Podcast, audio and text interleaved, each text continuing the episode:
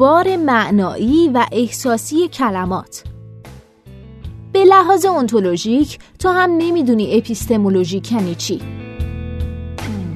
چرا انقدر تلاش می‌کنیم از کلمات قلمبه سلمبه ای استفاده کنیم که معناش رو نمی‌دونیم؟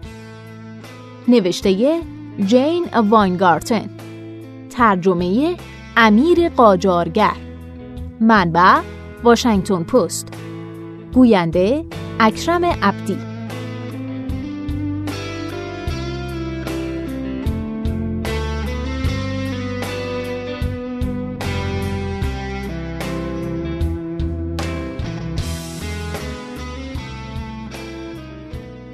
می‌خوام اعتراف کنم.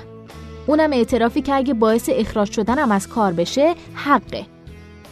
در 25 سال گذشته صفات معرفت شناختی یا همون اپیستمولوژیک و وجود شناختی یا انتولوژیک رو در نوشته های خودم به یه معنی و به جای هم استفاده کردم.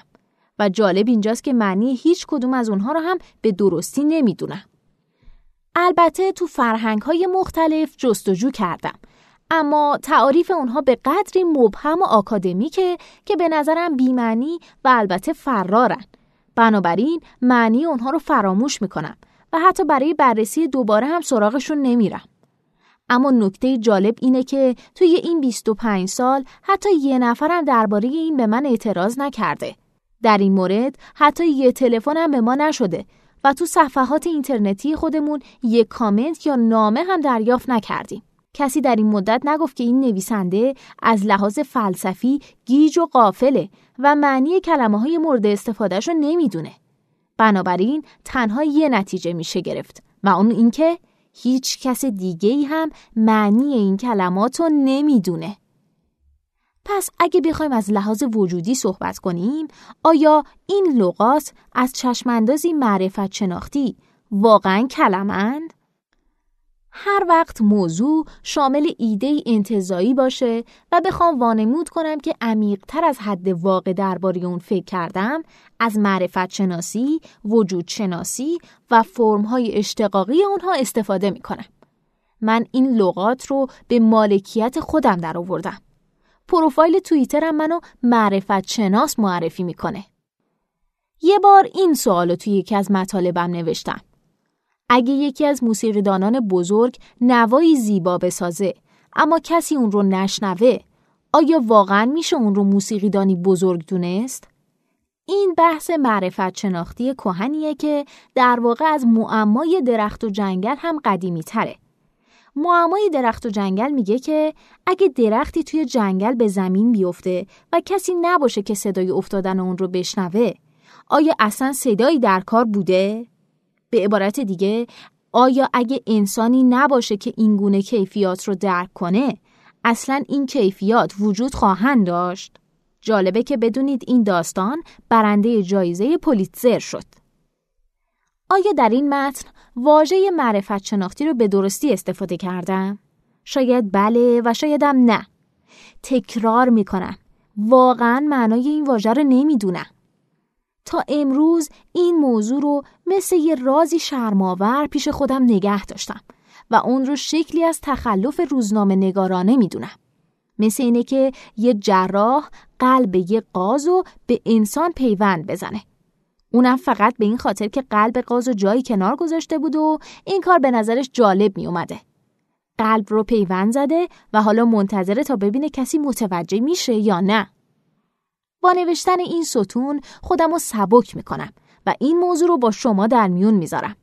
اما هرچه بیشتر به این موضوع فکر کردم و هرچه بیشتر کتاب ها رو زیر و رو کردم اطمینانم از این که گناه هم خیلی هم سنگین نیست بیشتر شد. یکی از فرهنگ ها معرفت شناسی رو اینطور تعریف می‌کنه. نظریه شناخت، خصوصا روش ها، اعتبار و محدوده آن. حالا خود این تعریف چه معنایی میده؟ از این مهمتر چه معنایی نمیده؟ آیا دماسنجی مقعدی می‌تونه ابزار معرفت شناختی قلمداد بشه؟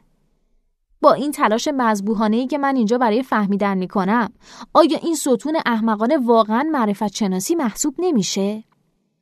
تعریف وجود شناسی حتی مبهمتر از اینه مطالعه فلسفی طبیعت وجود، شدن، اگزیستانس یا واقعیت، همچنین مقولات بنیادین وجود و ارتباطشون با همدیگه. سوء زنی که هر روز در من تقویت میشه اینه که فیلسوفان این واژه ها رو دقیقا به همون علتی ابدا کرده باشن که منم از اونا استفاده می‌کنم. این واژه ها اونها رو باهوشتر از اونچه هستن نشون میده و همچنین باعث میشه خواننده فکر کنه از اونچه که هست باهوشتره. آیا ممکنه ارزش این لغات نه در معناشون بلکه در احساساتی که منتقل می‌کنن نهفته باشه؟ اینو برای این میگم که اونا معنایی ندارن. شاید اونها معادل ادبی مونوسودیوم گلوتامات باشن. این ترکیب به تنهایی هیچ خاصیتی نداره اما باعث بهبود طعم مواد دیگه میشه. این مقایسه جالبیه. در بین متخصصان و خبرگان امر استفاده از این مواد خطاست و گناه محسوب میشه. همچنین ممکنه باعث سردرد بشه. من مدعیم که نمی‌تونید انسانی رو برای تلاش در راه خوشمزه تر کردن چیزا مسخره کنید. از این مهمتر من بلا منازه باقی میمونم.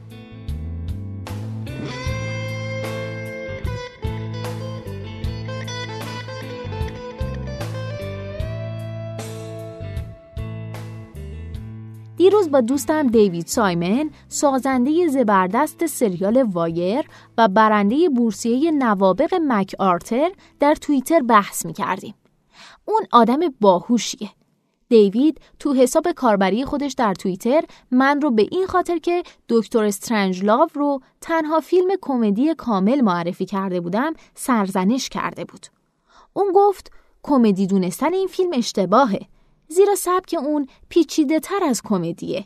من در جواب نوشتم رد کردن اینکه استرنج لاو فیلمی کمدیه در واقع رد وجود شناسیه. دیوید سایمین یکی از انسانهای بسیار جذاب اهل بحثیه که تا امروز دیدم. اون در مواجهه با موضوعات مختلف هیجان زده میشه و تا اونجا که می‌تونه موضوع رو پیگیری می‌کنه. اما در این مورد مثل خیلی از افراد دیگه به آرومی خودش رو کنار کشید. امیدوارم این پادکست براتون مفید و جذاب بوده باشه. ممنونم که تا انتها با من همراه بودین. باز هم تکرار می‌کنم اگه شما هم موضوع جالبی دارین که فکر می‌کنین می‌تونه برای بقیه شنیدنی باشه اون رو در قالب یه فایل صوتی در سایت شنوتو با بقیه دوستان به اشتراک بگذارید. ممنون.